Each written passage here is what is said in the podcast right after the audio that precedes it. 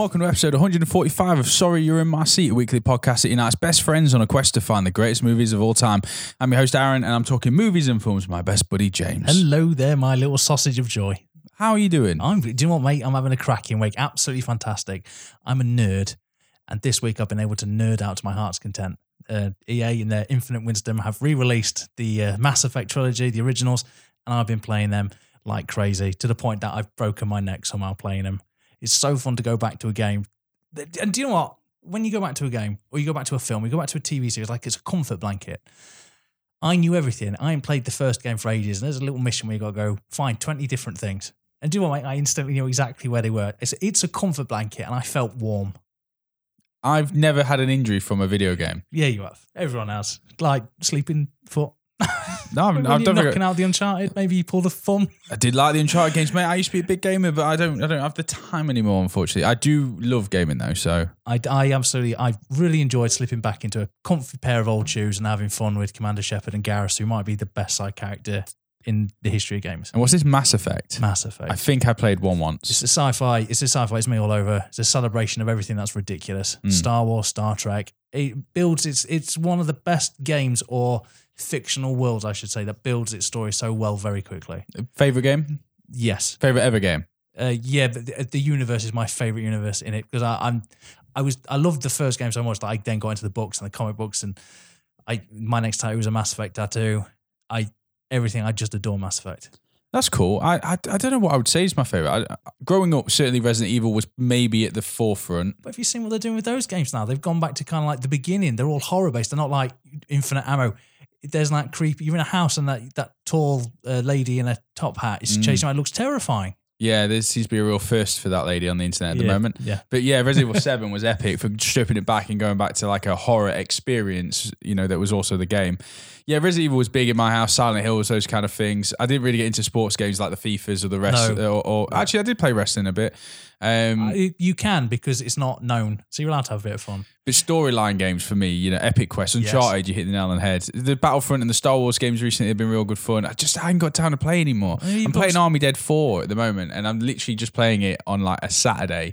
I get about two hours on a Saturday. Well, that's your fault for having responsibilities in an actual life. Me, I've got this podcast, Mass Effect, and occasionally scratching myself. occasionally. And I like to think this is third in the list of priorities. Yes, dog. I love a good scratch, mate. If this is your first time, welcome. We get round the and mics scratch. each week to talk about a different movie topic or theme within movies. Look, I'll tell you, what, I'm going to be frank with you. If you are after, you know, really well recorded, well produced, high, you know, edited, professional sounding podcast, probably in the wrong place. Yeah. But you downloaded us by accident, or maybe you've listened to a few shows. Thank you. Maybe you're John Cena and inexplicably. just started following us for some reason. But um, you know, we do we do welcome anyone who listens to the show. Thank you so much. If you like it, don't forget to uh, subscribe. You get a new episode every week. And if you really really like it, leave us a review because it really does help. Tell your friends, share us on social media. That's great. That's the housekeeping sorted. We get around the mic to talk about a different movie topic or theme. Like I was just saying, last week it was a bit of a redemption uh, trek for us, wasn't it? We kind of went back to movies that we didn't connect with uh, first time round or second time round or even third time round and really really try to find the magic in you know so these are films that people love. It, you know we weren't looking at like Adam Sandler movies No. or you know kind of Matthew McConaughey before We were True Detective we were talking about the films that we don't like that that everyone else seems to love. The biggest example for me would obviously be Forrest Gump, universally loved by pretty much everyone. praised Oscar winning uh, I- you keep saying that. Mate. some would like it say means some something. would say an amazing romp of a you know of a of an action adventure comedy movie other people would say With waste of an elements hour, forty with minutes. elements of drama and yeah yeah just a pillock in a waste of time. James did not like Forrest Gump, and even on the rewatch, I, on the other hand, have always had an issue with Labyrinth. Rewatched it, didn't mind it. Maybe I'm maturing. Maybe my style in films and puppets is getting better. I don't know. But Maybe um, David Bowie's penis doesn't put you off as much now. Because you're so used to you're desensitized. there's a lot of. David Bowie's penis in that film.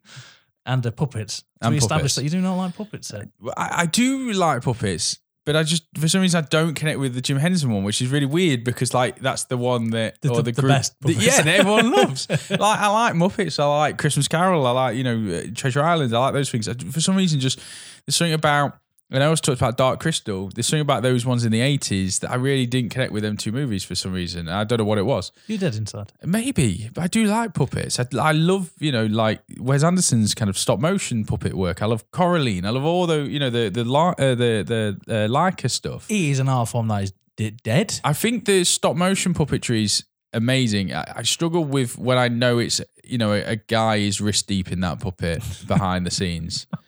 That's where I struggle. I think. sweating, struggling, Yeah, can't feel his fingers. on his knees. Just I Be- don't know. begging for it to end. But I actually quite enjoyed it the second time. You know? This time around. Yeah. Not Dark Crystal. Still don't know what the fuck that's about. Anyway, that was last week's show. This week's show, um, catch up time because there have been some amazing films out in the last couple of months because of COVID. These have been delayed releases. They're now starting to find an audience. Streaming sites, cinemas are reopening. So this week really is a catch up on some big, big movies. We hinted at this last week. Huge movies. I mean, Nomadland is a big one. not as big as Predators, but you Um, know. Yeah. Again, James, you always throw back to like last week. And if someone didn't listen to last week, they won't know that reference. All right. It's because last week we were supposed to do Nomadland and James watched Predators instead, and we don't, we still don't know why. You got to explain it. You got to tell the tale. This could be someone's first podcast, James. You should. You shouldn't be.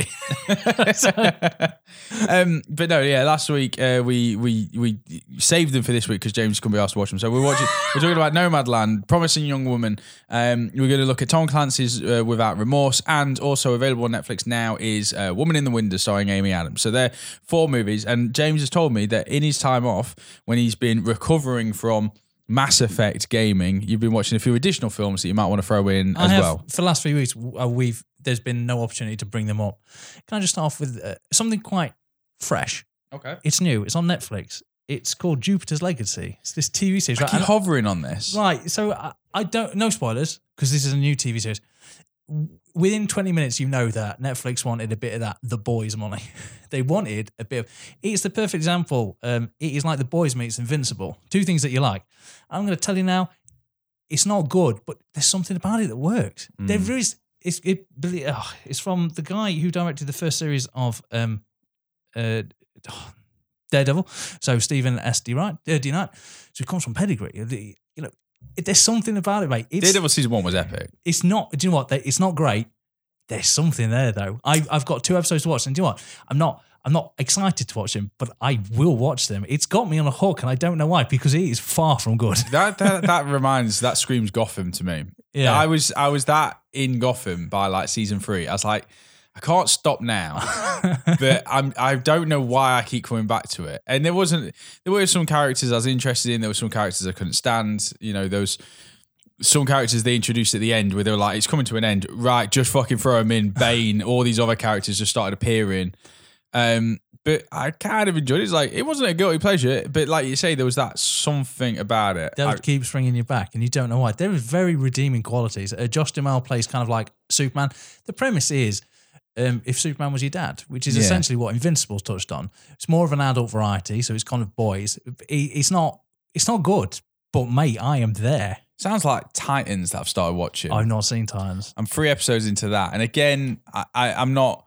I'm not like, oh, I must watch another episode tonight. It's like, well, if I'm going to go to bed, but I've got 40 minutes, I might throw one on. I, I'm, I'm in no rush to watch it. I'll just, but again, there's nothing really about it. I'm just kind of interested to see where it goes. Yeah, Yeah. Strong start. strong start. Strong start. But, but if you've listened, Meh movies, listeners- TV shows. I would be interested to know what you think. Am I the only one that's on the hook for this weird show? What's it called? Jupiter's Legacy. What worries me? How many episodes?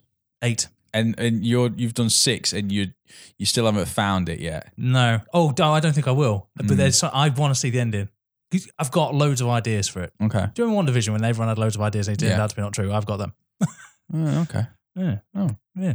Should we do a movie? Which one Yeah. do you want to do? Nomadland. We've got Promising Young Woman. We've got Without Remorse. We've got uh, Woman in the Window. Um, let's start strong. Let's go Nomadland. No Man Land. Okay, we are starting strong. Bloody hell, Good Oscar start. winning.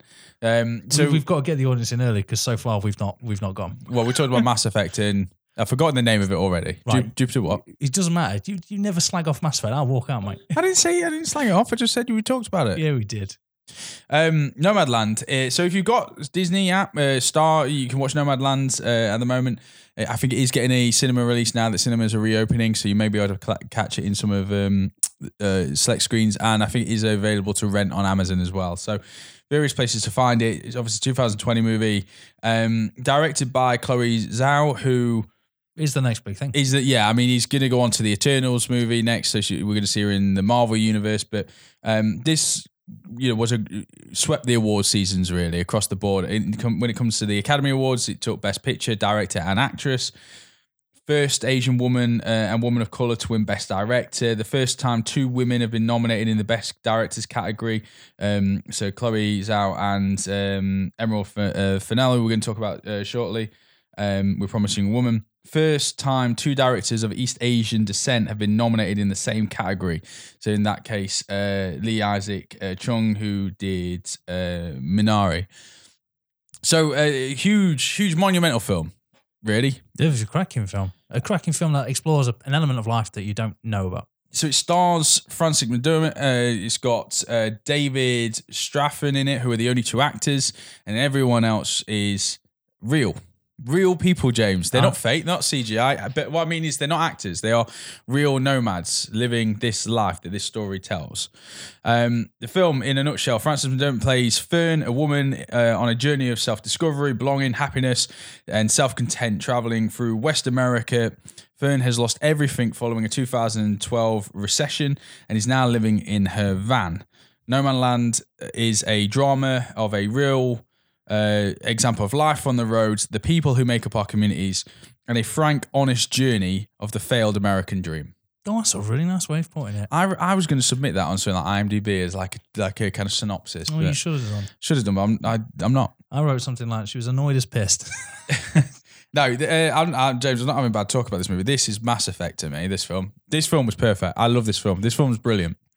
This film isn't. I'm not going to go away and be like, this is my favorite movie. It's not going to top any of my like favorite movie lists. But I, I couldn't fault this movie. I wouldn't want to fault this movie. I enjoyed every second of it.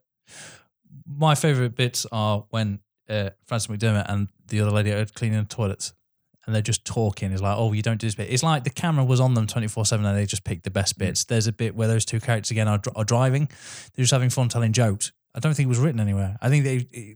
It, it's so organic and natural. It's like watching two best friends that you know, just watching them having a conversation. Um, there's a character of Swanky, who's kind of like the the older, established nomad. She- She's so rude because she has to drive uh, Fern back into town because uh, Fern doesn't know enough because she's new to the lifestyle to get like a new uh, Tire. new tire. She's so horrible, but at the same time lovable and cheeky. She's just the sort of like mama bear you want. Yeah, I it's love the characters in it. the characters are absolutely brilliant and they're, they're genuine because they are real people you know. Um i think the story from reading around it there's a character in it linda may. Uh, his character was who frances mcdormand was supposed to play um, but then in conversation with chloe zhao they changed the protagonist of the movie. They created fern to, to fit the storyline. Frances mcdormand felt uh, i think said in an interview it would be a more honest kind of portrayal uh, but it was Linda May, I think, who the source material, the novel is based on, or the, the works of of more of her character. Um, so I've made loads of notes on this because I love this film. I it, it, it, I thought it was filmed and shot beautifully. It's a meditative drama. So it's a kind of film that breaks away from dialogue to give you scenes of landscape. It, it gives you scenes of, um, you, you know, uh, Frances McDormand or Fern's character just reacting, listening, walking, taking in, soaking up atmosphere. It's full of ambience, space, and it has this real, genuine heart to the movie. I think also when I was watching it, I thought on face value initially this was going to be a bleak tale because unfortunately when it comes to Oscar season, it's normally a bleak you tale. love a bit of bleak. Yeah, well, but the- yeah. Um, Oh, sorry, the, the Academy loves a little bit. They- they and do. if you get racism in there, better. It is. You know, there are certain tick box exercises for, for award seasons, but this, within the first 10 minutes, you realize that it- on the surface it's bleak, but what it is, is this is the true personification of a movie that is about home is where the heart is. And I think the more into the movie, particularly towards the last act, you begin to realize, you know, the, the line in it was, I'm not, uh, you know, I'm not um, homeless, I'm houseless, you know, and, and it's that whole idea of I choose to live this way and I want to live this way. Um, I think I, I just thought, like I say, the whole movie was beautiful. I thought it was poetic. It, I love the the mirrored, haunting undertones. So you have these sweeping shots of landscapes that are beautiful, and you think, God, I just I would love to be camping. I'd love to be out there. I'd love to see all this stuff. mixed with you know the impact of a recession. So you see these towns that are now ghost towns, whole towns that are now um, derelict because the, the the company's gone bust. You have the you know the the the Amazon warehouse packing factory, this machine driven you know um, monster of a of a company. So you have this kind of contrast all the way through of natural beauty and and then the horrors, I, I suppose, of of of real life. And I don't know. I just I just thought the whole thing in this. I don't know. Do you know like every now and again you're like, oh that, yeah, that that's a bit of me. That Yeah. that's the only way I can describe this movie. That's a bit of me. Do you know the biggest compliment you could play a film like this is? Did you fancy buying a camper van and going nomad? Well, I've had that dream anyway. But yeah, uh, it's yeah, it did because Mate, so did I. Yeah. And I love Mass Effect. I can't play Mass Effect on the road. So- you found a way. yeah, sure would. But it, it does. It, it doesn't shy away. It doesn't glamorize. You know the uh, the nomad living. It's not. They say it's not glamping. It's not doing it in style. You know, this is shitting in a bucket. you know, this is not having the money to or you know to to fix a tire. It it, it is. So, like I say, stripped back, I thought it was just really honest. I, I think Frances McDormand's best role. I, I think.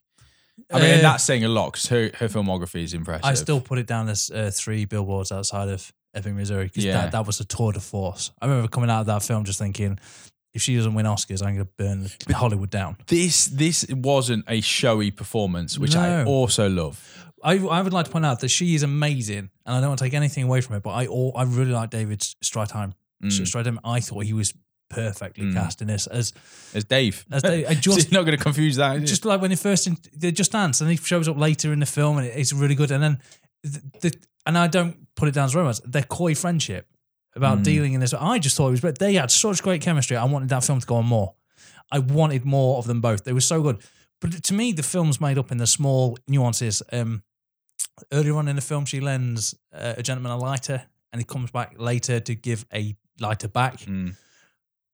like the rules of the road the rules of the nomad you, you pay back Yeah. I just I really liked it, and it- the scene you both scenes you wouldn't need in the film, they were in it, and they were just they were just brilliant, Mm. beautiful. The storyline is, you know, if you cut away all the fat, you've got a fifteen minute storyline. The fat is the best bit of this. Yeah. it's, it's it's what brings you in. Is it's the enjoyment of watching humans interact in a realistic human way. And I know it's, they're not real actors, they're so genuine, Mm. they're so brilliant. I want to get to know them as people, and that's very rare. Where you watch a film and you just think, "I wish I could crawl into the screen and be there." Yeah, I think it's directed as well. It's perfect. I think it really captures um, that that essence, you know, of of nomad living. That which is almost, as I said earlier, it's a it's a meditative drama, but it's also almost like a spiritual way of life as well. Um, reading around it, a, a lot of the um, real people that they filmed didn't know Frances McDormand was an actor. Really? Yeah, Oh, I so guess the- because they don't go to cinema. Or, or well, they just didn't know. They, were- you know, so um, afterwards, she and what's really good as well I like about Frances McDormand is like you, you'd think method actor because how good she is and everything. And she, I think read in an interview she did a couple of nights in the van and she was like, it's it's easier to act exhausted than actually be exhausted. Um, it's it, also modern day western. yeah, I can see that. This yeah. is the modern day western, isn't it? You wouldn't, you know, because nowadays you wouldn't travel around town, you know, horseback in carriage or whatever. This is the you'd way have a run done. down to desolate towns. You'd have a a setback of you. You wouldn't be in a rich place, would you? Be in the middle of nowhere, dusty towns. Yeah, work. You know, finding work where it comes, then then traveling down where it's warmer. Yeah, following the weather, following the work as well. We Mm. only go to Amazon at Christmas time, Yeah, and then the season's over. Then you must move on, like the nomad, like the lonely horseman. I, I I thought it was absolutely brilliant. I never bored. I soaked it. I bathed in this movie, James. cinematography was was next level, fantastic. I Scene locations, fantastic, next level. I want to put it in a vault. Yeah. So any movie that we've both seen in the last seven days of doing a podcast, we're allowed to throw it in the Sorry Massive Vault. Safe haven for the greatest movies of all time. And this has got to be in there. Top shelf. Yeah, Fucking love this movie. It's so good. Also, this is this is a weird reflection of a good movie. Not going to be in a rush to rewatch it. No, but I always find that about the all-time greats. Mm. I, I think it's like it's a it's a full meal. You can't go back to it. You, no, Nomad's a special type. It's up. It's definitely vote worthy. Mm. The amount of love and labor and, and cost of time. You know, um, the director was directing Eternals at the same time and had to quit out of that, come back here, do some reshoots or some re-editing, and then go straight back to the multi-million pound. You know, so she a labor of love for a lot of people yeah, and- stellar performances from everyone, especially people without I, I guess they're playing themselves. So how hard can it be to play themselves? Non phased by the cameras, Mm. all come across as genuine, no fake.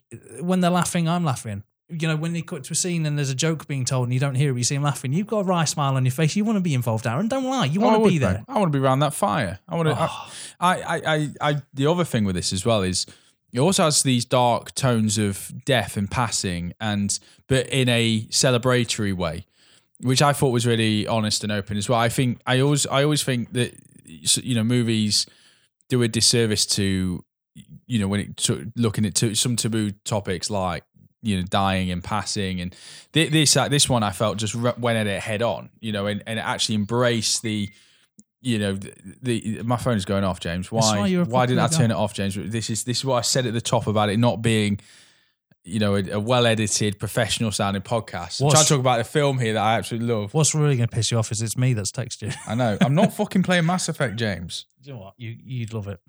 Maybe two and three. Not Maybe not one. Anyway, So I was No saying there that yeah, I, I think I think the, the yeah this I think you know death in films is often kind of shied away from as this kind of taboo subject, and I like that this movie kind of approaches it two or three times with central characters and central set scenes within this movie, and and I think it's always and it felt really honest, you know, as, as well, and it wasn't just coy about it like like you- mentioned a few minutes ago. There's everything about this film I thought was really really good. I thought I, I loved it. no, I, I. Do you know what? It's nice. It's nice to when you got passionate about something like this. It's a Mm. beautiful film. It's it's it's worthy of your time.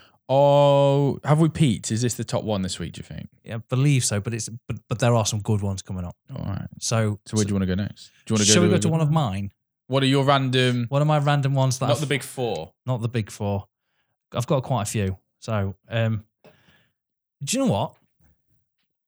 Here we go. I'm going to start off with maybe something a bit better, but you haven't seen it. So, this is going to be me selling it to you.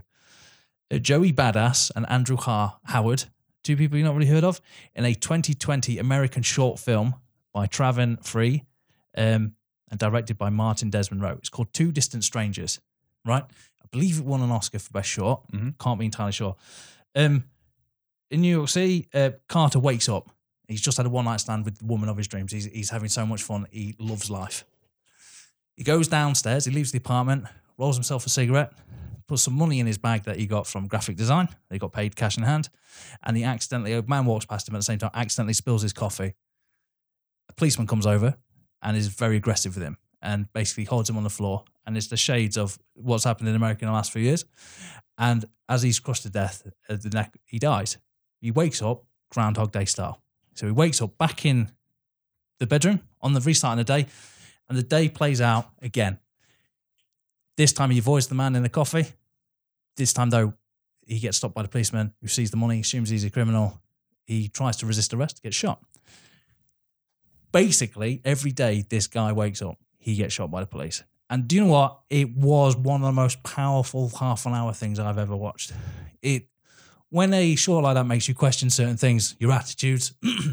Obviously, this is making a big statement about how uh, African Americans are treated by the police. The ending will kill you. It will it will shock you to your core. It will make you question everything. It will make you feel really shit about yourself. It's a beautiful little film. It's a film that makes you think and it's not afraid to take on a taboo subject. Two Distant Strangers is on Netflix. One of the most powerful 30 minutes of film I've ever seen. It was, it's really nicely shot. How how the character tries to then avoid the police, but so no spoilers, but he tries to avoid the police. So they break into his house and they shoot him, Mm. and they accidentally got the wrong address. Right. Everything is designed so that the policeman will shoot the the poor black kid, and he's fucking horrible. And as the as the days and the cycle continues, there's no you realize there's no way you can get out. what a powerful message and what a powerful film. Yeah, nearly to tears. And as the film goes on, it gets even better. And that's why I draw the spoilers. You should watch it. It's only worth the like half an hour of your time you need to watch this film. So it's, it's half an hour long. Yeah. Shorts are one of the it's such a great medium of film, isn't it? To the the emotional impact they can create in such a Yes. literally short amount of time Do you, because they're just so focused on getting you to that conclusion. you um what the director does here beautifully is he knows his audience. Mm. So either you're in a situation you, you are quite clearly you're either the victim or the perpetrator, not by not by choice, but you know circumstances. And he doesn't shy away from that. Mm. like this happens. This and you know what? It's really nice to see um someone basically just go. this is happening, sort your shit out. Just like the end of uh, Black Klansman, when uh, they have to, you know, at the rally and then they cut. It's just like, don't shy away from it. This happens. Yeah, this yeah. isn't fictional. This actually happens. And you know what? He fucking chilled me to my core. Mm. And he's so such a powerful. Those last ten minutes are so powerful. I I, I was in nearly tears. James, mate. you should have texted me before tonight. I would have watched that before well, this. do you know why I didn't? Because I know that you will watch it, and then Mm. I'm looking for. I wanted you to me to tell you what I thought and see what you thought afterwards. Well, consider me intrigued. Two, Color me interested, James. two distant strangers. Two and- Distant Strangers on Netflix. on Netflix, and you will not be disappointed. That's a woozy James guarantee. Does that come with money back or? Um, if you don't like it, I will buy you some Pepsi Max, but you will like it. So I know that okay, that's a big, big, big talk there, James. because I was only small. Do you want me to go again with one of my other ones? Uh, yeah, well, g- give me something, James. What you got? Do you know what I believe? So I've got a big problem with the Oscars always celebrating themselves. We were talking about I was talking about films of the past. It's oh like the artist. Anything that celebrates Hollywood, that will always be that will be the thing that wins the Oscars. Unless it's Mank. Well, that's that's the film we talked about. We talked about. In hindsight, that probably should have won. I mean, Mank did. I mean, he won Best Screenplay. No, he didn't. Not It didn't. Cinematography. didn't- yeah. Which I don't think should have. I thought, I thought News of the World should have got it, but So I had a big rant about Mank not deserving it, and it didn't. But usually Hollywood has a, a history of kind of kissing its own ass. And then I remember there's a film about Hollywood kissing his own ass that I fucking love, and I rewatched it, and I know that you've seen it because I made you watch it once. 2012's Argo. oh yeah, yeah, yeah. Mate, Ben Affleck appears, directed and stars as uh, a US intelligence agency, Tony Mendez, as he tries to get out some, uh, well, they're not captives. There's been a raid on the uh, embassy, and a few people have stolen away in the Canadian ambassador's house. And basically, it's his job to get there, get them out somehow. But the Iranians are obviously on the lookout for Americans because there's a huge political mess going on with the Americans interfering with the uh, Iranian elections. So these six people are hidden away whilst there's an actual armed hostage situation in the embassy. So these are six people who've broken away. So the Iranians are looking for them, and now so is Tony Mendez. Now what we've got is we've got mate a stellar cast. It is a stellar cast. Oh, I, I do you know what? Can you feel the juice this phone? I love this sort of film. If I said Alan Arkin Mm. in a top-notch performance, how are you going to beat that? I don't know. Maybe you sprinkle on a bit of. Uh, John Goodman. I was, I, mate, I was building up. I was going to go Bryan Cranston. Yeah. mate, for John Goodman. And this was an era when, do you remember? I believe in 2012 we'd given up on Ben Affleck. I think he was done. Had had we or did we just? We always knew he was going to come back. Oh no, I think I was done with him. really? Yeah, I mean, this was after Gigli. I mean, no one survived that. I mean, what happened to Jennifer Lopez? Believe Well, she came back with Hustlers, so maybe there's like a ten year Yeah, curse or something. Like they they Um, but basically, they're the, forced in the quantum realm the, until you've done your time, Yeah. you may be released. yeah. Uh, but this is a fantastic story about how Mendez basically invents a fake movie so that they can go to Iran to shoot the sci-fi adventure. There you go, bit of still got my sci-fi Mass Effect in there. Um, off the heat of Star Wars sci-fi was hot, so they said we're going to make this film called Argo, and we're gonna we want to shoot in the Iranian bazaar and out in the deserts, and that's how he gets them. They pretend and. The film is fraught with tension, and nothing. I remember watching this. Nothing happens. The big tension, you know, the big showdown, the big run. You know, the bad guys are after the good guys. The big chase. It's uh, a ringing phone, and you and John Goodman gets stopped by an actor, and it's like, will John Goodman pick up the phone? Yeah. and it's do you know what? It's how what are we in 2020? So it's eight years now, nine, nearly ten. Film's perfect. I do you know what this film was such fun to watch. Originally at the time, I remember bought it on Blu-ray, came around and showed you, showed your wife. It's so much fun watching it then. I rewatched it. Do you know what? It's a cracking film and it holds up. And the tension when no one's holding a gun to anyone's head, no one's pulling fingernails out.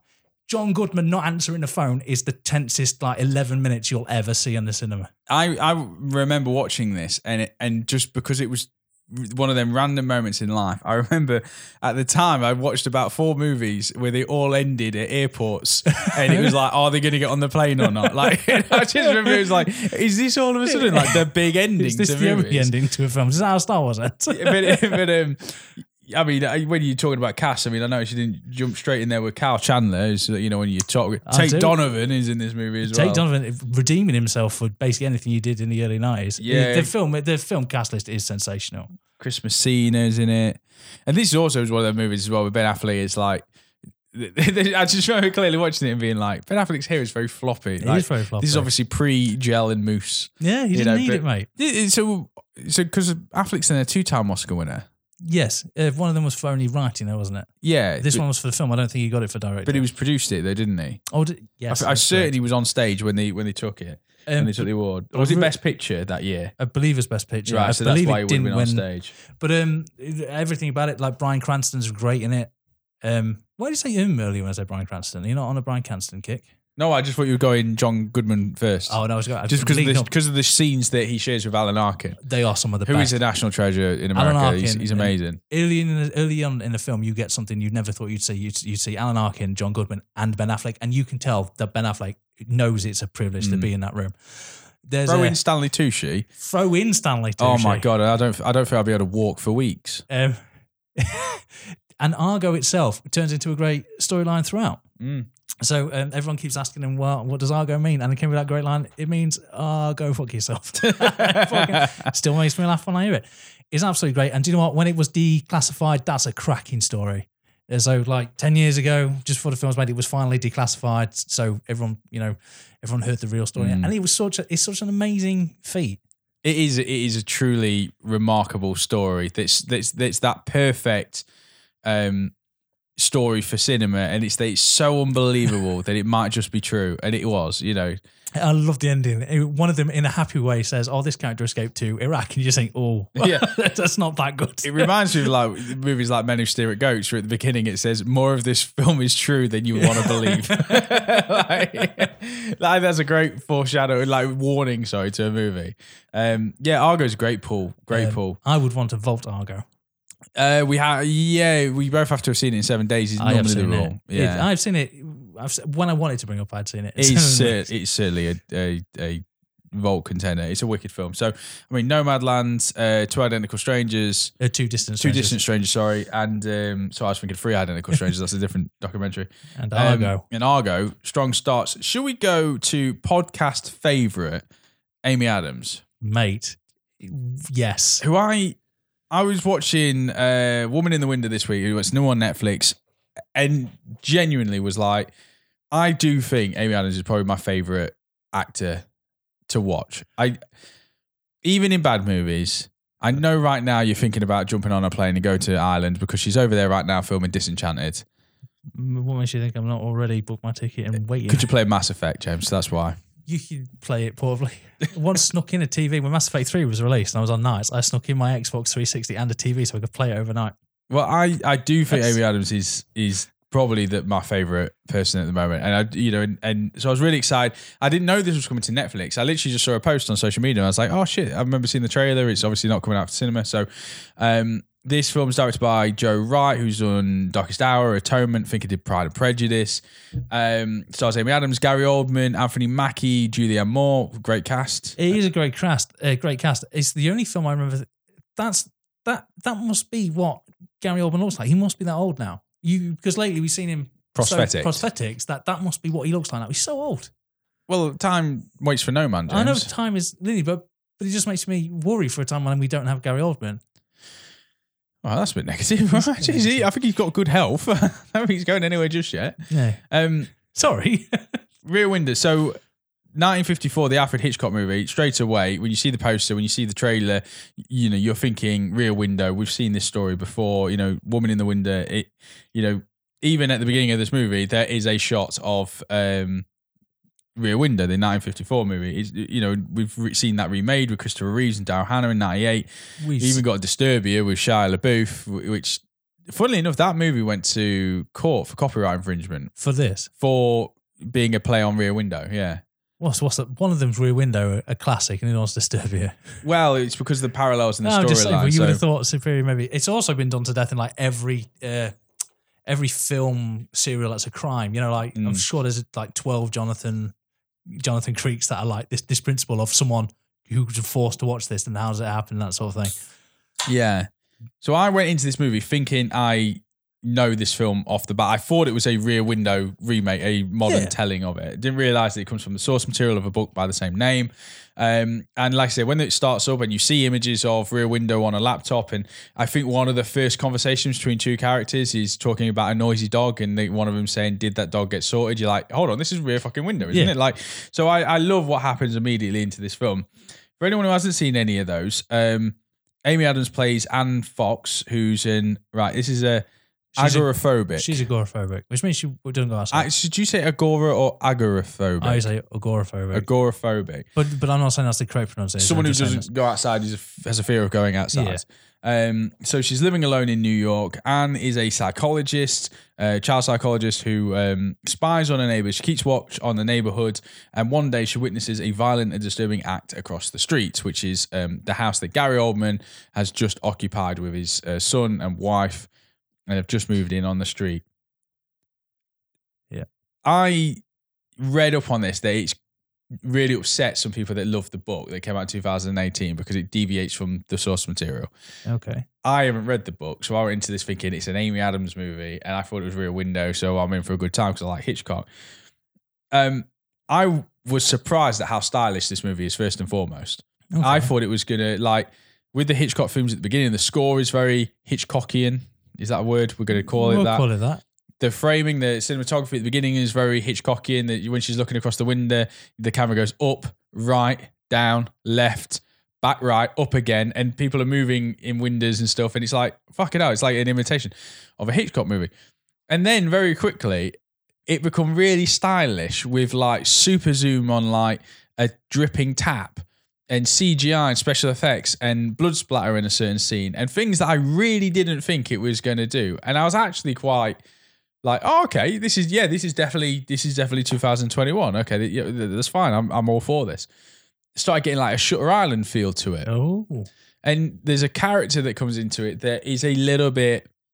Uh, so Julianne Moore's character when she comes in is very abstract. He isn't Yeah. like how a person would speak, you know, or or isn't you know- Commits to nothing, does what they like, puts the hero on the back foot. Yeah, and he and talks in a what first looks like rude, but when you actually start to think about it, is a distorted character, and and Hmm. so straight away my alarm bells are going off, and there's this connotation, there's connotation, there's this theme of um, her talking to someone on the telephone, and that's a great mechanism in film because it's always well, if you don't see her with the telephone in her hand, you've got to you know you've got to question is that on the telephone or is that a monologue in her head? It's the the age old question in film is does the person on the other end of the phone exist? How uh, how long did it take you to realise that that was Anthony Mackie? Oh, straight away. I do. He's Anthony Mackie. Didn't Yeah. I, I- until much later on, I was like, I just spent the entire film going, "Who is that? Mm. Who is that?" That's doing my head in. I I went into this movie like with my guard up, and I was picking up on things. There's you know there's a psych, there's a scene at the beginning. You know she's a psychologist. It, it opens with that, and she's a, there's a scene where she's talking to someone, and I was thinking right from the word go, who is talk, who is counseling who in this scene, and I I, I was like, I hated him. I thought he was a dick. well, yeah, well, no one's liked him since uh, Ford and Ferrari, are they Le Mans? That's where he's from. Thank you. Yeah, yeah. Well, he's just the yeah the the owner of Ford. It's just, it's just his advice is, ah, you'll be fine, carry on. That's what you want from a psychiatrist. But I, like I say, with the with the change in what I thought was going to happen, and then with the fact that I it became a game, it became a like, okay, yeah, let's see where this goes. And there were two twists in this movie. One I saw coming, one I one I kind of did, but was very pleasant with the reveal when it happened. Genuinely, do you know what the only downside to this movie was? Mm, okay, no, I don't. What did you think the only the only downside to this film was? And I, I from that tone, James, I reckon you're going to shit on it in a minute, Yeah. and, and say that there's loads wrong with it. But I enjoyed the romp that this film was. It was like, come along, let's have a game. Let's. It's a bit cat and mouse. This movie. Um, Gary Oldman, mate, fucking hell, I don't know how there's any scene left. He- he he was- chewed. He went full ham. he chewed. He, yeah. It, it was there was a scene Yes, with all is- these all this talent on screen, and I was like, "What is Oldman doing?" like, just It- it's like someone turned him up to 12. He was vibrating. When he was just stood there being still, it was like he was snorting the air. He was like, Yeah, it could, have, he- it could have exploded at any opportunity. he went there, and then the, it took me out of the movie for a moment because I just thought, what happened to Gary Oldman? Because I, I thought he was going to come in and it was going to be you know Leon level of yeah. you know because he's the suspect, he's the he's the person that you're supposed to you know have your guard up against in this movie. How he's introduced, but it just it felt you know I, I was in uh, hunter killer territory all over again with Gary Oldman. So yeah. that was for me. Now I'm not saying this is was a great movie. Am I saying I enjoyed it on a Sunday night? Fuck yeah, I did. Sat at home watching this on a Sunday night. I actually really enjoyed it. What did you think? I didn't like this film. I, I think Amy Adams was wasted. I think the the chemistry, one of the best scenes is is her and Julianne Moore. I really like them bouncing off each other. I, you know, the two twists, I saw them both coming Mm. and wasn't surprised by either. Especially what they think is their great twist at the end. I was like, "You've got so many. Do you not know the term red herring? It's like you. Everyone can't be a red herring because Yeah. then because then it only leaves one person it could possibly be.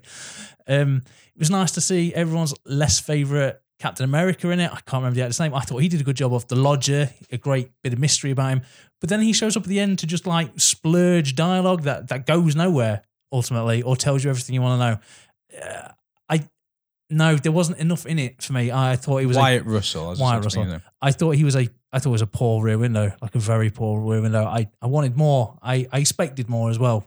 So I Amy thought I, I thought. Rear Window was the red herring for the most part. I think it thought it was like it gave you everything to say this is going to be that movie, and then it twisted it. Uh, Now, so to me, it, it wasn't for me. I, I, you know what? It was an okay film, and there's nothing wrong with having an okay film sometimes.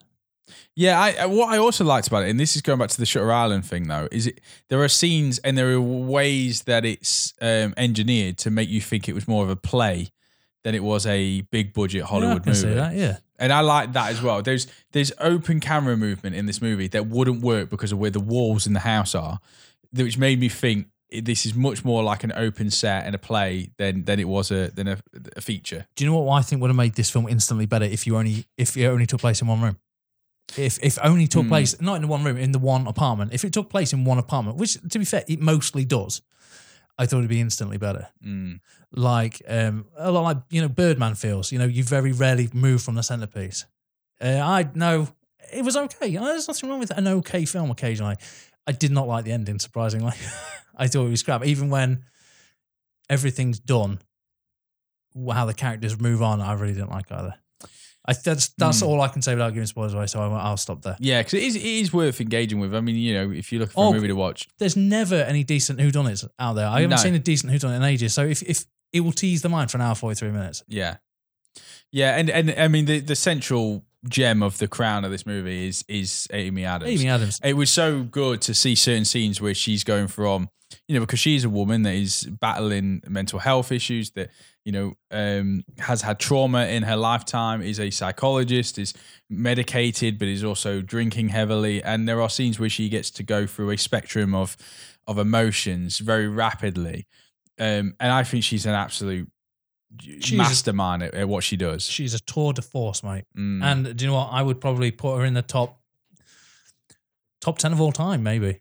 She's that good. Yeah, I mean, I opened this by saying she's maybe the one person I kind of really hone in at the moment to. But um, yeah, I, I, I, well, I thought more highly. But then I think between the two of us, if you're a first time listener, I do think I speak more positively about movies than you do Yeah. sometimes, James. I think you're a little bit harder to win over. That's fine. I'm okay. You've been that. hurt before. I have been hurt before.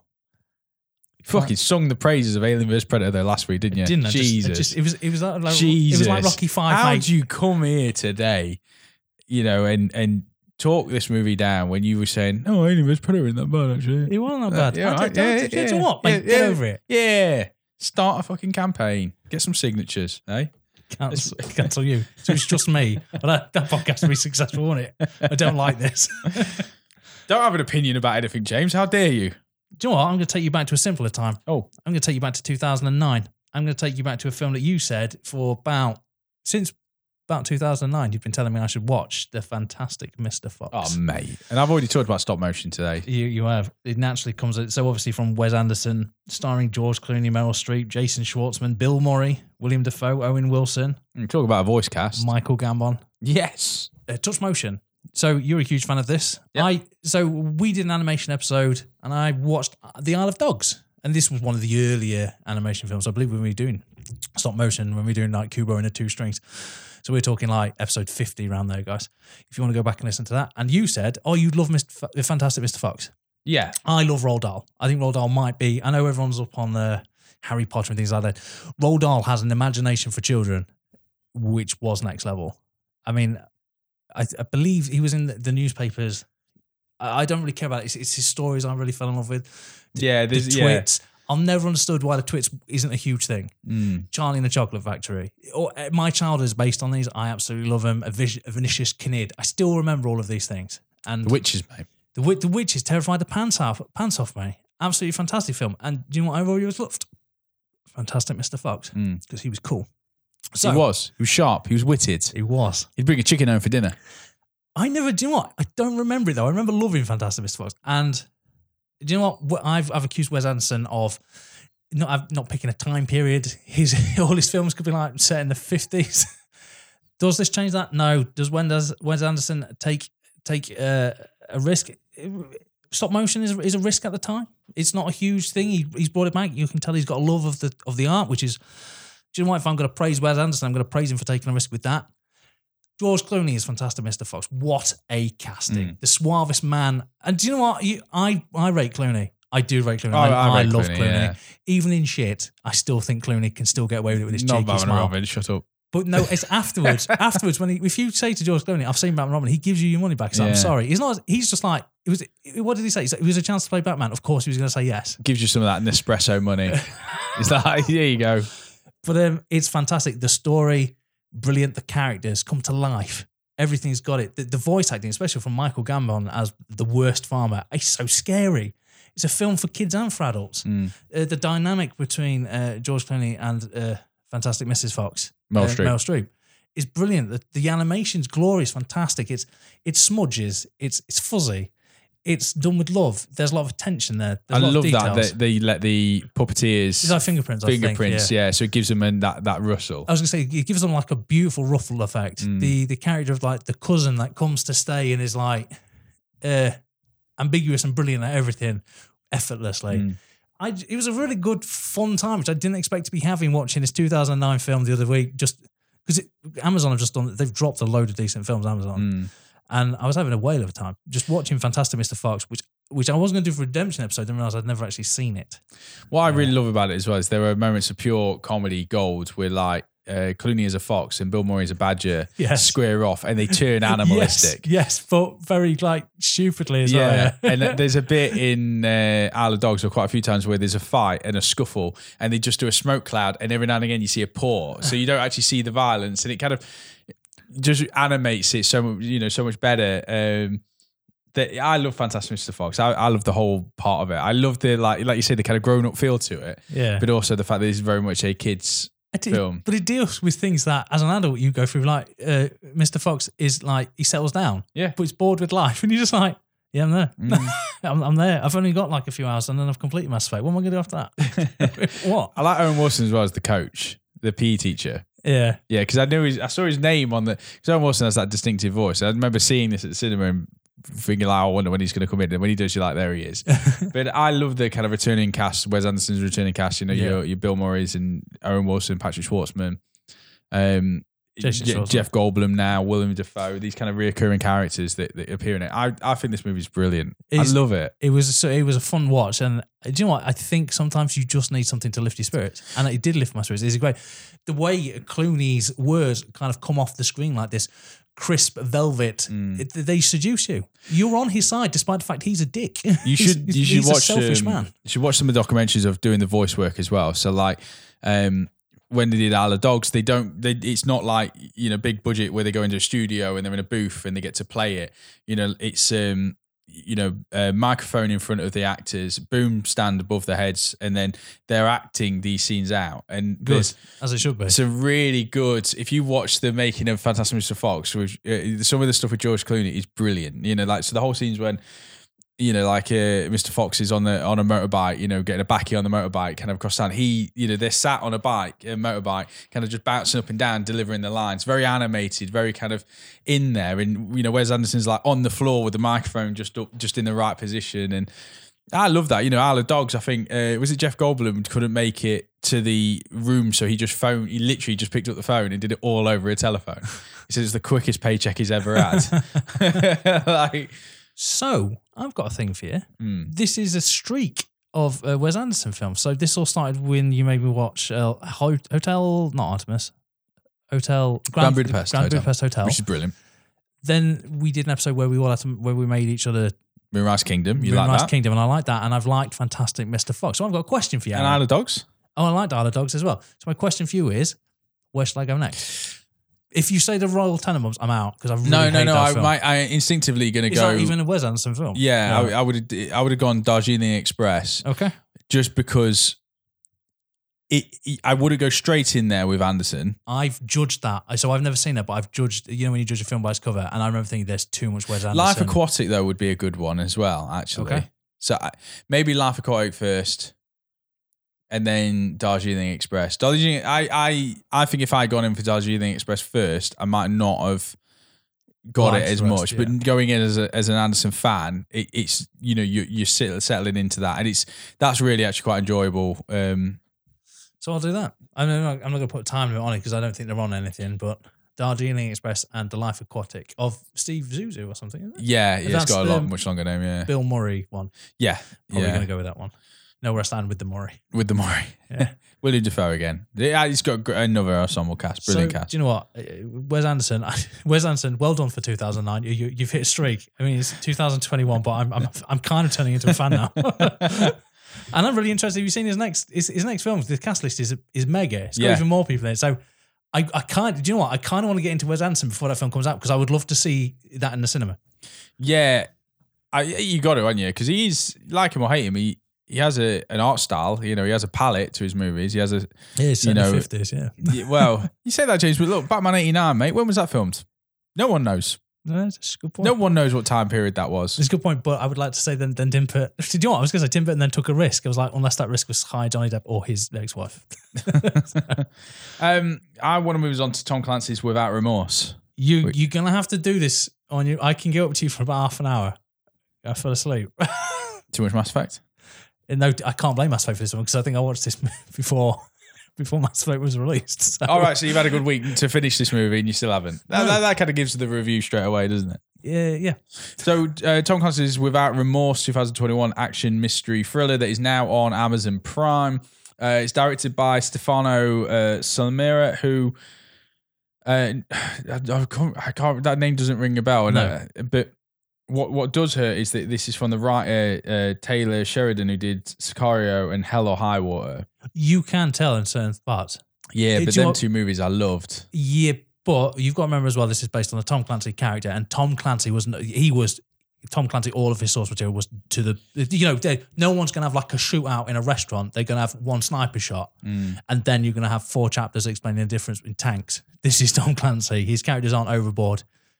It's Hollywood that makes them. So you're you because you're a, you're a Tom Clancy fan then. I was when I thought, you know, it was cool. What I really like is Amazon has done a really good job of the Jack Ryan TV series uh, with uh, John, John Krasinski. Yeah. And that's brilliant. I'll be honest, I love John Krasinski.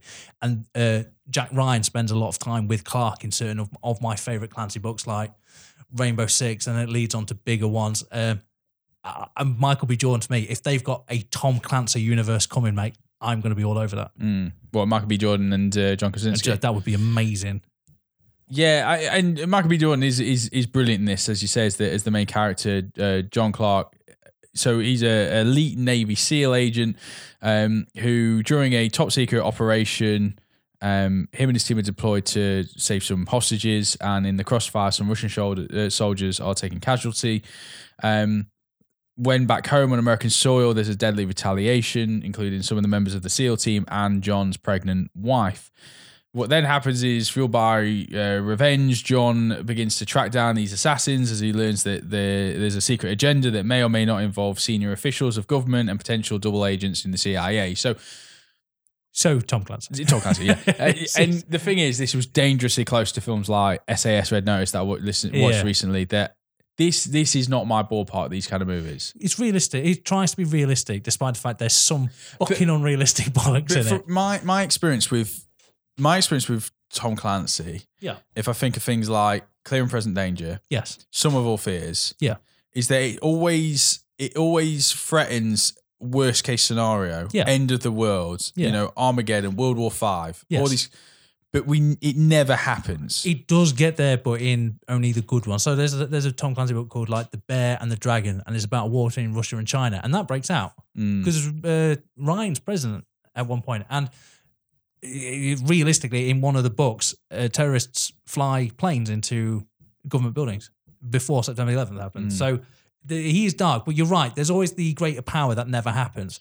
I think the biggest thing though is Tom Clancy's stories are at the best when they're realistic. Now you mentioned sum of all fears when some Russian generals don't agree with the new president, uh, prime minister of Russia, so they secretly start a war, and the prime minister, to save face, think it makes tells everyone there's his decisions. That's bullshit.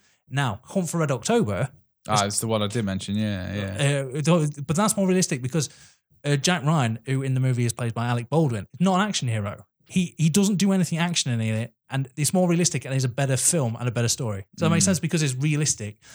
There's no shootouts. There's no government agencies blowing each other up. It's it's about a Russian uh, U-boat commander that that uh, defects, but he, because he can't tell anyone, Jack Ryan's basically communicating with him through sonar. Like, what's he up to? Ah, I think that's a, that's the best Jack Ryan film. It's Hunt for Red October. Not clear present danger then. No, because it's too act- Harrison Ford's too actiony. See, I remember Clear and Present Danger growing up. The action was at the end. I remember because I was when I watched that movie as a kid. Yeah. I, I didn't get the story. You know, the espionage. The It's all about know, it's all about drugs, and then the government. uh, Fucking, I remember this. The government sell them out yeah. so that they can get some terrorist or get a win because uh, Jack Ryan takes on the president in that one. Yeah, so I I didn't like as a kid. You're just waiting for the explosions and the and the gunfire, And which, which happens right at the end for a brief moment. And Harrison Ford, who at that time I knew was Indiana Jones and and Han Solo. In, So where's in his this, hat? he doesn't do a lot in this, you know. Yeah. he- he- you know, but back on this, I think. Patriot Michael G. Bu- Michael B. Jordan does carry the movie undoubtedly, and he's in incredible shape. He's a committed actor. I think every time he's in a role, I I believe Michael B. Jordan. I think I think he's brilliant. I think he will he will land his franchise at some point. I Oh, know he's been in Creed and I know he's been in in the in the Marvel universe, but he will have his own entity at some point. That you know that we there isn't a remake, isn't inspired by you know source material that people know. It, a completely unique Oh, he's going to win an Oscar for sure. He'll do he'll do something. He'll do that kind of John Wick, Keanu Reeves character where it's like it, the staple, the the the The landmark. one, yeah. This unfortunately doesn't do it, and and I think it's it's slick. It's got that eighties retro, uh, eighties nostalgia feel to it as a, as an action movie. You know, you got this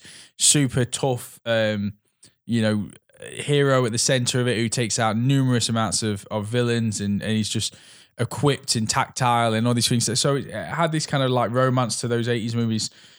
But I think the thing is that the espionage like action thriller franchise, Hollywood just fucking loves churning these kind of movies out, which it feels like a bit of a rite of passage for up and coming stars. You know, like to to oh, I, I got my you know I, got- I got my yeah I got my military you know uh, badge and. I think for this, I, I think because he didn't really offer anything new to that genre, it was quite bland quite quickly. I think after maybe 15 minutes, there's there's a pretty cool scene in the prison. Um, but then after everything from that on, onwards, I was just I was like, I've seen this film. I've se- I've seen it. Do you know what? I, I tend to disagree because I was actually having quite a lot of fun. I thought it was an underrated, but but one of the reasons I've, I was quite liking it was that there wasn't like a huge body count. It was realistic. You only saw half an hour, James. No, it did- no, we only had half an hour to go. Oh. It was just the end. I I watched the majority of it. I, I thought it was okay, bordering on good. I, I, I liked it. I do know what you're saying though. Very formulaic in parts. Very little risks being taken. Yeah, Like not a big risk taker, but at the same time, I think it's. Do you know what it is? It's because I'm in my head. I'm seeing further down the road, and I'm seeing an adaptation where he and John Krasinski, John Krasinski are together, Jack Ryan and uh, Clark, and I'm, I'm like, say, build the build the foundations, get there, because that's where I want to go. So I will forgive some of the staleness in this, and the, let's say, it's not an it's not an exciting film. At no point it does your pulse race. You're like, yep, that's yeah. I, ne- I never, I never at any point was like, oh shit, they have to leave no trace in Russia because if they do, they could trigger a war. I was like, they're just not going to do that. And that's why it's a really good film to fall asleep because because that's not going to happen. You're like, it's dark and there's not that much music. So you're like, I'll snuggle up. Yeah, actually, to be honest, there was a pretty good underwater scene as well involving a plane crash scene, and so yeah, th- that's a bit different, isn't it? there were there, yeah there were enough elements to it, I guess. But the problem with that scene though is that then you- are almost you're very quickly in superhero territory. That that guy all of a sudden you know had Aquaman's lungs. And could, you know, and, and defied, you know, became became a bit of a John McClane kind of character Yeah. in those instances, which took me away from him being a calculated, um, you, you know, well trained killer, an elite SEAL, to all of a sudden he's a John McClane like reckless, gets the job done kind of character. It's hard to take him seriously. The, the character is supposed to be like the best soldier. Like, we'll get shit done. Mm. but he's realistic. So it's not going to like it's not like going to shoot. He's not going to single handedly win a war, but will you know drag his platoon to the end line. You know, he's protective of his troops. He's the ultimate military leader. The thing is, though, when you've got action heroes like John Wick and they do all stuff, it's hard to come across in a realistic thing. When when this film, let's be honest, is direct competition is films like that. So it is hard to establish yourself. Like I say, I'm kind of hoping that they stick with it. Was it a movie that hurt? It would it make more sense over a, over maybe a TV series? I think maybe like a Yeah, I- five, I- six. Yeah, it would have been a really good TV series. You you know, so you spend more time with the family. You understand the loss. I, I that's when I was watching it. I was thinking if this was a TV series, I'd be more invested, knowing where it goes, uh, Yeah. because the two Jack Ryan ones were both series. So I I think there's more in there. I hope this isn't it the is end. leaps and bounds better than SAS Red Oh God, yes. When you said that at the beginning, I was like, it's not that bad. no, it's not. It's not that bad. Jeez, that that film was terrible. There, there is enough in this to keep me going through it. I just, I, I didn't come away blown away by it at, at Yeah. all. But, but the, I think that Michael B. Jordan at the helm of it. I yeah, I, I would I would rewatch. I would watch the next one if they brought it out. Yeah. because like I think they would take maybe some of the mistakes. The thing as well, and not giving this away, I don't mean to spoil it if no one's seen it, but also fucking when you put in a big actor in a role, you fucking know They need to- yeah. they're then up to no good, you know, because they because it's the, It's like, it's like a TV series with a murder. It's like it's like oh Jimmy Smith, it's a guest starring. Well, I think Jimmy Smith might be the killer because I haven't fucking heard of anyone else Yeah. in this. it's it- it's you know saying that Michael B. Jordan and up and coming actors need to get their like you know military badge in acting. When you're a- when you're an aging actor, you've got to get your you know your your sleazy government official traitor Yes. badge as well. And Yes, I was just like, fuck it. When just reveal that character now because it's going to happen in the last scene, and I just get it over and done with. So that was also a bit of a. Um, they do try and give you a red herring, but then you see through that pretty quickly. And and actually, I just thought maybe they're both fucking bad. and uh, yeah, but I don't know. spoilers, mate. Second film. Tom Clancy's Remorse, 2021. Um, yeah, okay, cool. You got another before we go on to Promising Young Woman? Well, I've got a lot to say on Promising Young Woman. So do I. So, what are we doing for time? Easy, mate. Hour, one minute. Do you know what then? Can I hit it off with a film because I would like to put this one in the vault. I do you know what? I watched this for the first time five years too late. I don't know if you've seen it though. Um, 2016's biographical drama, The Founder. This is about uh, Yeah, uh, McDonald's. Yeah. Yeah, I've seen this one. So uh, Michael Keaton plays. Hold on. I never Oh. seen it. the oh. The, the greatest movies of all time. Do you not like The Founder? well, let's, let's see where this goes. Um, businessman plays Ray Kroc, who comes across uh, two brothers, played by uh, John Carroll Lynch, who I know you're a huge fan. I do and- like Carroll and- Lynch. and we're both huge fans of uh, Nick Offerman. Yeah, yeah, yeah. who basically ordered 10 uh, no was it it's five uh it's five milkshake machines and uh, Kroc is a failing businessman who's selling these and do you know what he goes there visit do you want five and it turns out no because he goes there to think it's a mistake and uh, they go no we don't want five want 10 so he goes there himself to see it. Sees the first ever McDonald's fast food. No longer do they come out to the car they stand at the window drive. There's a brilliant scene where he tried he orders his McDonald's he doesn't really know what he's getting.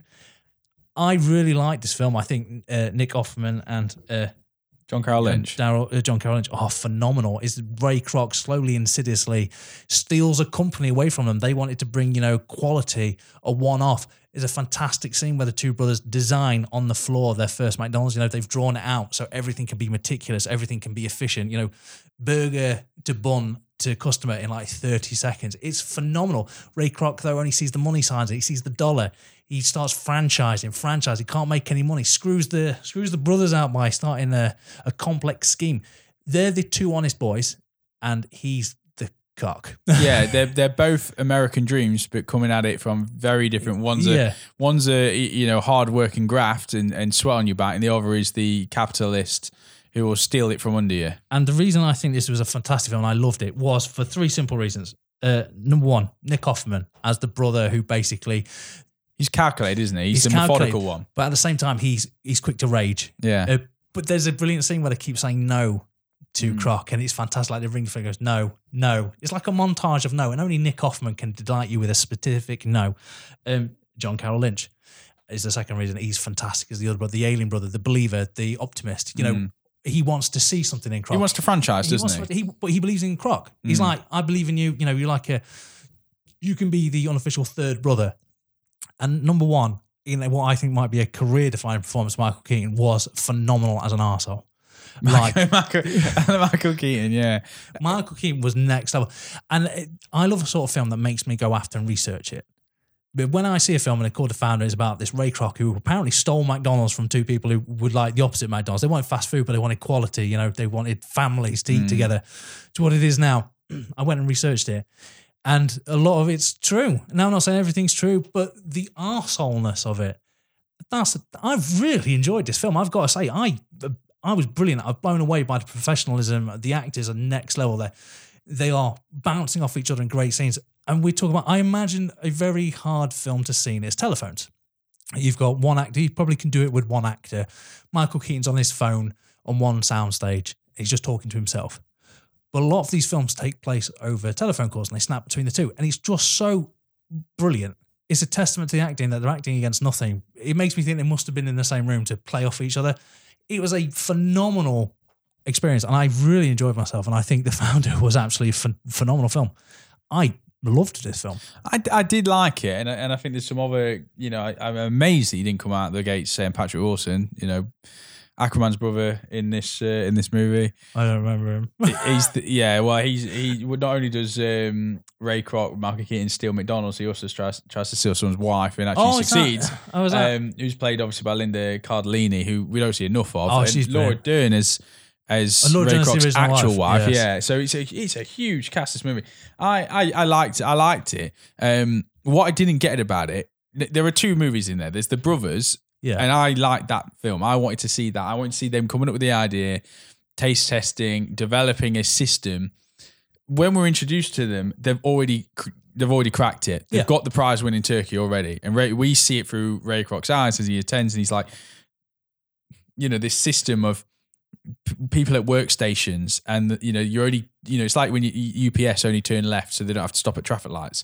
It's it's a well-oiled machine that they've that they've got sussed out. I wanted to see that. What I didn't, and this is, I suppose, this is my own fault. I didn't realize what the movie was going to show us, and I'm surprised McDonald's greenlit this movie. Is that actually it was a dickish move stealing Yeah. it? There are scenes where he's talking about like the milkshake, and he's like, "Yeah, if we take out actual the Yeah. organic ingredients and put, Put powder, powder in, in it, there, yeah. we'll, we'll double our profits." And I'm like, "And McDonald's want you to see this shit?" like, They make a big point at the end of saying they've removed. Yeah, they yeah. removed the powder. Um, but I- it left a bad taste in my mouth. Some of Yeah, them ooh, scenes, like, like McDonald's. yeah. Well, I, I don't eat. I haven't eaten McDonald's in years, but that's the point. Uh, um, no, it, I I really liked it, and do you know what? I really like the end. Where the ending is like, there's this really honest scene in a toilet where Nick Offerman just says, you know, by this stage, Lynch is in a coma caused by the stress. Fuck it, I'm spoiling this film. Uh, they're in a toilet, and Nick Offerman's like, well, we we were so honest with you on your first day. We showed you how it worked. You could have basically stole your idea, and and the massive arsehole that Keaton is, he just was like, I wanted the name mm, and he's he's brilliant. It's like no one will ever shot, uh, eat somewhere called Kroc's. It sounds Yeah. like like a Polish diner. It was like I just wanted McDonald's. And do you know what? I I really like this film. I really Yeah. liked hating Michael Keaton's character. I love the sliminess, the fact he doesn't hide it.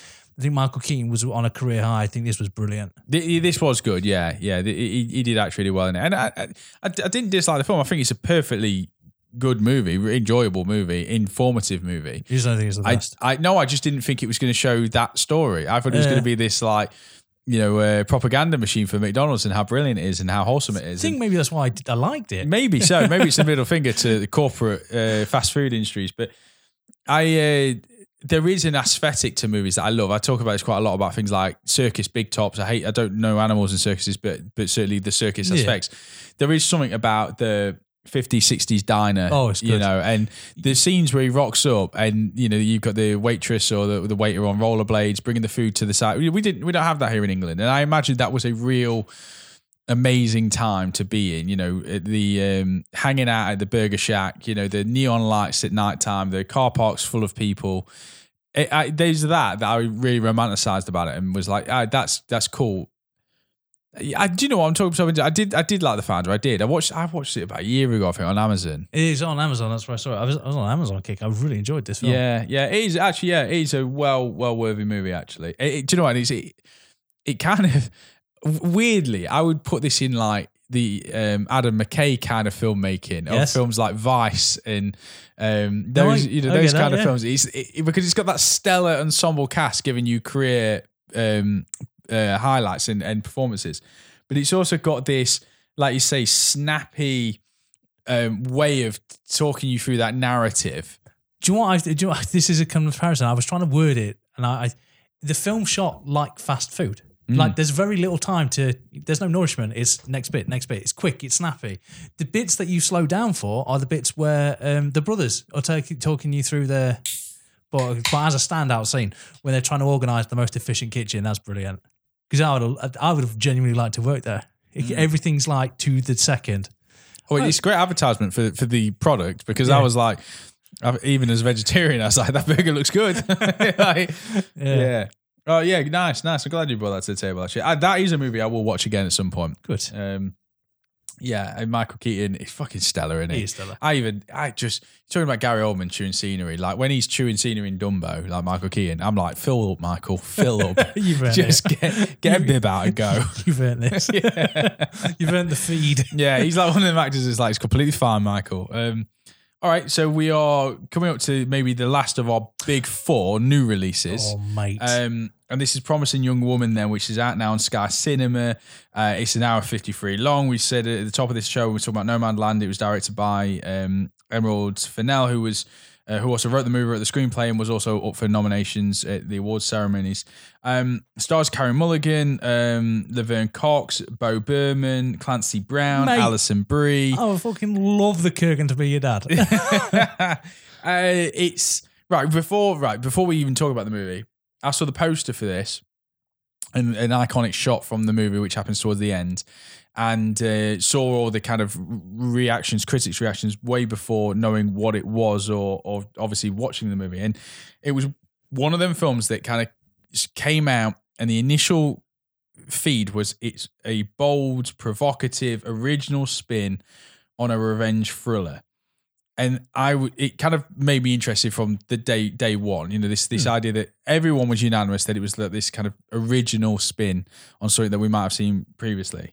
Um, so I was like excited and nervous before going into it, and I certainly think I had the wrong impression of what this movie was before seeing it. I'm with you. So So I- how I got sold this, how, not how I got sold the story. My own thoughts, to be honest. How I thought the film was going to develop was completely different to the film I saw. Yeah, I thought it was gonna. You know, when you when you hear things about revenge and you hear the context, which we'll talk about shortly. I think. To be I- f- sorry, I was going to use the example of hard candy. Hey, bang on, bang Oh, on, sorry, hard mate. candy. I, exactly that. I thought it was going to be, um, you know, a kind of bloody revenge story with elements of things like torture and that kind of thing. And so wrong that this just felt so much um, smarter, better, and ultimately more impactful because it didn't go down that route. And actually, what we got, I think, was an outstanding film. Mm. Explain yourself. So, if anyone hasn't seen it, Carey Mulligan plays Cassie, who's this smart, calculated, methodical woman um, who's um, tormented by grief and pain from her past, now leading a double life. Um, t- um, She's a uh, coffee barrister, isn't she? yeah, so Oh, by day. by day she's she lives with her parents. She's got this kind of like suburban upbringing. um, Underachiever. but at night, she's avenging those that may have caused her wrongdoings uh, previously. So at night, she preys on those willing to take her as a victim, um, whilst targeting those that may be connected in a tragedy. So I'm going to stop there in terms of storyline because this is a new release, so I might not have seen it. First impressions, like I say, I, I thought I knew what this film was going to be. It, it was going to be. I thought it was going to be a kind of graphic, violent, um, revenge kind of film, and this felt just so much smarter. So obviously influenced by real life um, topics at the moment, things like the the uh, Me Too narrative, that which is clear throughout um, all of this film. I really liked what Emerald Fennell, who, if you ever hear her speech, she's so posh. It's brilliant. Like when she did her awards Mm. speeches. Um, if we start with the style before we go into the, the, the context and what the movie's about, the, the style of this film is so crazy and kaleidoscopic. Of it's Oh, so- mate, what a beautiful description. Thank you very much. It it's that revenge thriller meets romance comedy with horror throughout the whole oh, thing. There's, it's it's a chalk and cheese. And it's like flipping a coin. It's Yeah. like one scene will be like a beautiful romance, and the next scene will be like a dingy nightclub. Yeah. taught with tench. But all the way through it has this bubblegum pop feel Yes. to it. And it's one of the movies that when someone types in a phone, you see the text message bubble pop up. You know, and it's one of them films that doesn't have the license to use Facebook, so it has a very, very similar, uh, you know, like book face or something like that. Fucking love book face. but it's, it's one of those. But what I thought was uh, it, it, it didn't feel clumsy. It didn't feel um, like stitched together all these different themes. It I, I it felt like a director who knew what they wanted to show an audience and and stuck to them convictions, and I think it paid off really well. I think the horror side of it, because I do think this was a you know redundant of things like blood and violence, and you know a lot of this is implied. I do I do think I do think narratively this is more a horror than than any of them other genres in in what the context is. I'm going to stop there for a moment, see what you think. I don't want I was going to say, if- dominate this conversation. if you have to follow the narrative, how it starts and how it ends, the moves, yes, Mm. yeah, you have to. It can't play off as something else because uh, at the critical points of the storyline, that's dropped. Yeah, so I, I, so I- just looking at my notes. So I thought here that it was going to, like I said, as I said, this crazed heroine kind of character who's at their last end of praying men, and all these men were going to be hyped up jocks, and they were going to be, you know, the caricatures of monsters. But what it actually does is shows the audience the real, you know, the, these these are the nine to five workers. Do you know what? These are the guys that you know that are seem honest, genuine, decent people, but they look to take advantage and to prey on those that. And all of a sudden, that moves this film into an actually scarier because it's not a serial killer with a mask. It's not you know the undead or anything like that. This is fucking the person you probably sat next to in a bar, um, or have been sat next to. Um, and I think now when we look at you know what's coming out of the Me Too movement, and we hear some of them shocking figures about people that have been victim to characters like this, and and you know or you know men like this, um, all of a sudden started to feel a lot more real. I had a real, real horrible feeling in my stomach throughout this whole movie, and it wasn't Yeah. because of blood, violence, and gore. It was because of the realism of those characters. I do what? There's a perfect. That's perfectly said. Well put. And there's another point I wanted to make here, and I, I think the casting director here has done a phenomenal job because I'm going to say these names: um, Mm. Alison Brie, um, A- uh, Adam Brody, Christopher Mintz-Plasse, uh, McLovin. uh, McLovin, and uh, I was going to say Molly Shannon, but it's not. It's uh, Connie Connie Britton. Right, those are four actors that I've just said there. Adam Brody is famous for being the nice guy, like the nerd, the one who won't do anything wrong, the one who's too shy to talk to girls. McLovin, perfectly non-threatening character. Alison Brie's more famous role is, you know, from like Community, where she is, where she is um, overly nice, you know, the good girl, and uh, Connie uh, Britton. Other than if you take away, I don't know what she's like in the horror series. I, I've never seen that Oh, in uh, American Horror. but all her other roles, she's like a very motherly figure. Mm. In this, the caster, uh, the casting director has picked them purposely because you, as an audience member, will think they're not a threat or Mm. they'll do the right thing. Or, all four of the characters, actors that I mentioned, play characters that have done something wrong that you wouldn't expect them to. Mm. And I think that's the casting and the director together getting together and going, we need to cast people who you who you wouldn't think would ever do it. Like when you first see Adam Brody, he is the nice guy. Yeah. And it turns out that he maybe not so nice. Opportunistic, Opportunistic. actually, yeah. But he is he's Mr. He's Hollywood's nice guy. I believe that's why he's picked in Shazam because they'd be like, let's pick the ultimate hero from the uh, the nerd from the source screen, Adam Brody from like the OC and all of his other shows.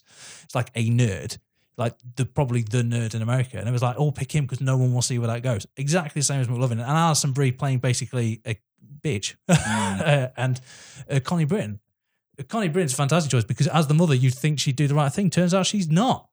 I just thought the casting was phenomenal in this, and the, the main actress, uh, Carey Mulligan, she's in Blink, which is my favorite New Who episode ever.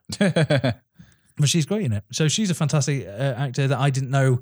Saw in Blink, saw in this. I was like, well, where have you been in between? well, she's in Drive. Don't remember. Yeah, she's the love interest with Ryan Gosling. That she's in the new one with uh, Ralph Fiennes, Dig. It's on Netflix now. Oh, okay. Well, Yeah. But, um, so I'm looking forward to what? I'm looking forward to Dig then. Yeah, yeah. that, that's what you're. That's what you're having. But she's it. a, but she's turned into uh, she's turned into something great, and I loved this film. I thought this film was great. You've even got Laverne Cox, who uh, is great as like the best friend in the coffee shop, sassy, urbane, doesn't you know, funny. Mm, Uh, is in it just enough to make you want them more. mm. And uh, the like the rom com side of things, I need to get that actor's name. So Bo Burnham. Yeah, who? he's very good as the non-threatening nice guy, but at the same time, because of what you've just seen, you're like, is anyone nice? Yeah, yeah, and that that's yeah. Without giving anything away, there's there, there are mo- there's again there's that feeling in your stomach where you know where it's going and you just don't want it to, and when it does, you're like, yeah. I wish it hadn't. I um what I really liked about this as well is it's so much um more mature than just being a and I use the term you know I, you, but it's not like a man hating movie. It's not it's not about depicting all men as these monsters. It's just depicting the monsters as monsters. And and I, and I, because what it ultimately does is it shows you it's not about it's not about a woman going and seeking revenge in this certain way. What it is is it show what what the the beauty of the movie is is it takes you through what it takes for that person to do the things that she's doing, and that is completely different. If it was more linear and it was you're following a narrative of someone just going out and taking revenge on people that have done a wrongdoing in their past, that's that's a movie we've seen. What this does is it focuses on what it takes out of that person to do what they are doing, and that makes it a hell of a lot more interesting and more complicated and and I think Carey Mulligan really pulls that off. Yeah, I And- completely agree. And I think when I settled settled into that, and there's certain things about that. There's, you know, I don't want to spoil it, but there are scenes, you know, where she wants to give up that second life, and but she gets pulled back into it, and you see, you know, the effect that that has on her. Still living at home, not being able to settle in a relationship, Can't kiss, can't, can't, hug, yeah, doesn't want to really yeah. go out. And all of a sudden, then you, you, you when you start seeing that, like I say, it's, it's about what drives a person. You've got, you've got the Kurgan buying her luggage. it's like, yeah, big soul in. Get the Give you a birth- your birthday, massive suitcase. yeah, try, try it out. you know, um, it also had this really uh, bizarre blend of fantasy meets realism as well. And what I mean by that is, is that you know, because of the bubble gum color palette of this movie and the elements of comedy and and and romance that plays out. There's there's a romance movie in this that has three acts as uh, as well as a you know horrendous revenge storyline that has three acts intertwined and spliced together really well. But the fantasy element of it is like in movies, you know, you take out the lower runs first, then you go for the top person at the end, and it has that hierarchical revenge narrative. Um, and each element of that revenge story does play out a little bit more fantasy like and and by the end I and uh, reading some of the reviews of the people that are divided by this a lot of people say it's the third act or it's particularly the end that takes them out of the film. I can kind of see that. I can but I was bought in and I was actually like no actually that's I think that's a real good arc.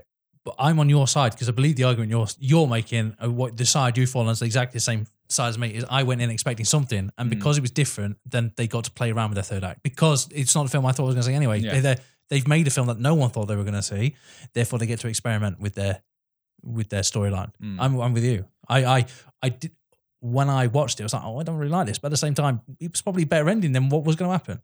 yeah and I, I and I think I Fuck, think it's that- really hard to talk about what you like about this film and not spoil it. yeah, I, I the, the, another description of this movie is this movie was fucking razor sharp. Like, what I mean by that is like it was I to an inch. It was methodically kind of put together, you know. And I think there's no accidents on the screen that they say, you know. But then again, I've seen an Adam Sandler movie, but it, it you know it, that that whole the whole piece for its whole, whole runtime, I was like, that was just it, nailed it. You know, and, and whether you like it, don't like it, you can't deny it. it's a good film. It's a very, very good film. Very well made, very contemporary, very relevant. Um, I think shocking, but it has to be again because that adds to the the element of these, you know, the the villains in this piece being monsters, real monsters, real people. Um, I thought it's terrific. I'm not going to rush to rewatch it, but I would encourage you know film goers, cinephiles, if you haven't already seen it, which you probably have if you listen to a film podcast. But if you haven't, fucking Promising Young Woman should be top of your list, I reckon. yeah, Nomadland is great, but this, thi- this, Nomad, Nomadland I loved, and it, it- you know, but this I thought was especially brilliant. But this this film it makes you feel uncomfortable, even you know when you haven't done these things. You just think this thing, these ha- this happens, and you just think, "Fuck."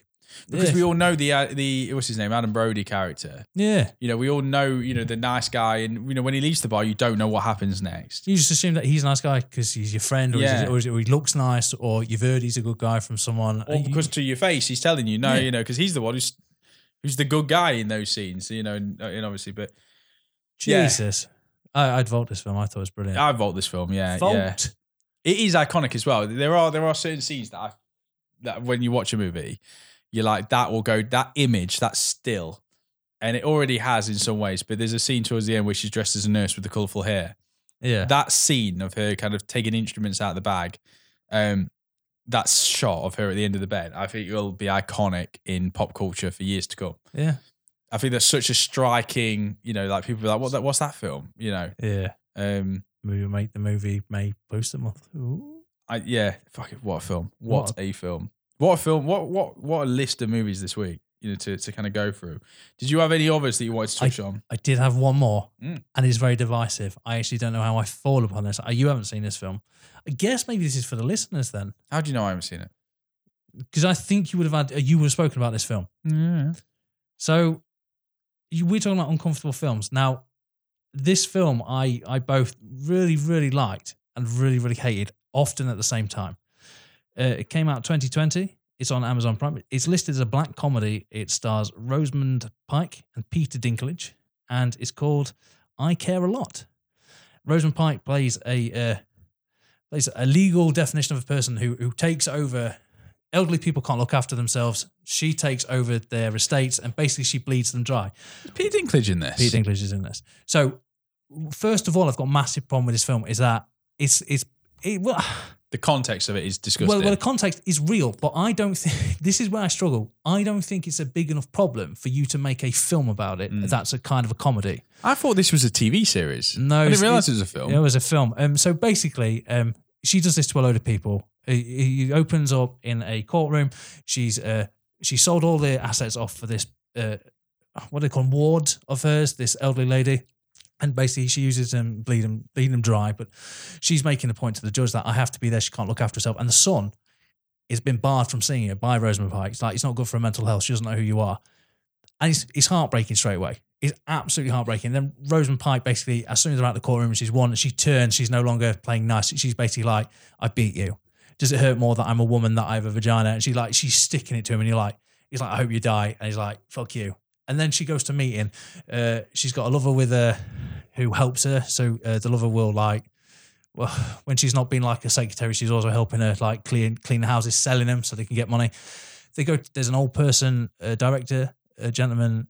He's there, and they go see a doctor, and she's like, "Oh, have you got any? Have you got any upcoming patients that we can bleed dry?" It's horrible. These four people just talking about how they can take advantage of people, and I'm raging as a viewer because I know this happens, but I don't think it's a well known enough thing to happen that you can take take the piss out of it. So Mm. I was fucking raging at this film, and basically, um, it's not Michael this time. So uh, I'm going to go back to um, Dianne Wiest from the Lost Boys episode. Mm. She's the next victim.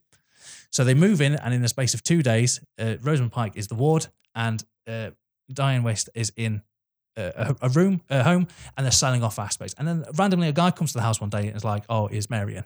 And they say, Does she still have the super soft, sweet voice? she does have the super Mm. soft for now. She she so she says, "Oh, um, is Mary?" And she's like, "No, Mary's moved house." It's like, "Who sent you?" You're like, mm, "I can't tell you." Then he goes to meet Peter Dinklage. Peter Dinklage is Dianne Wiest's son, and also happens to be head of the Russian mafia. All right, that, that took a turn.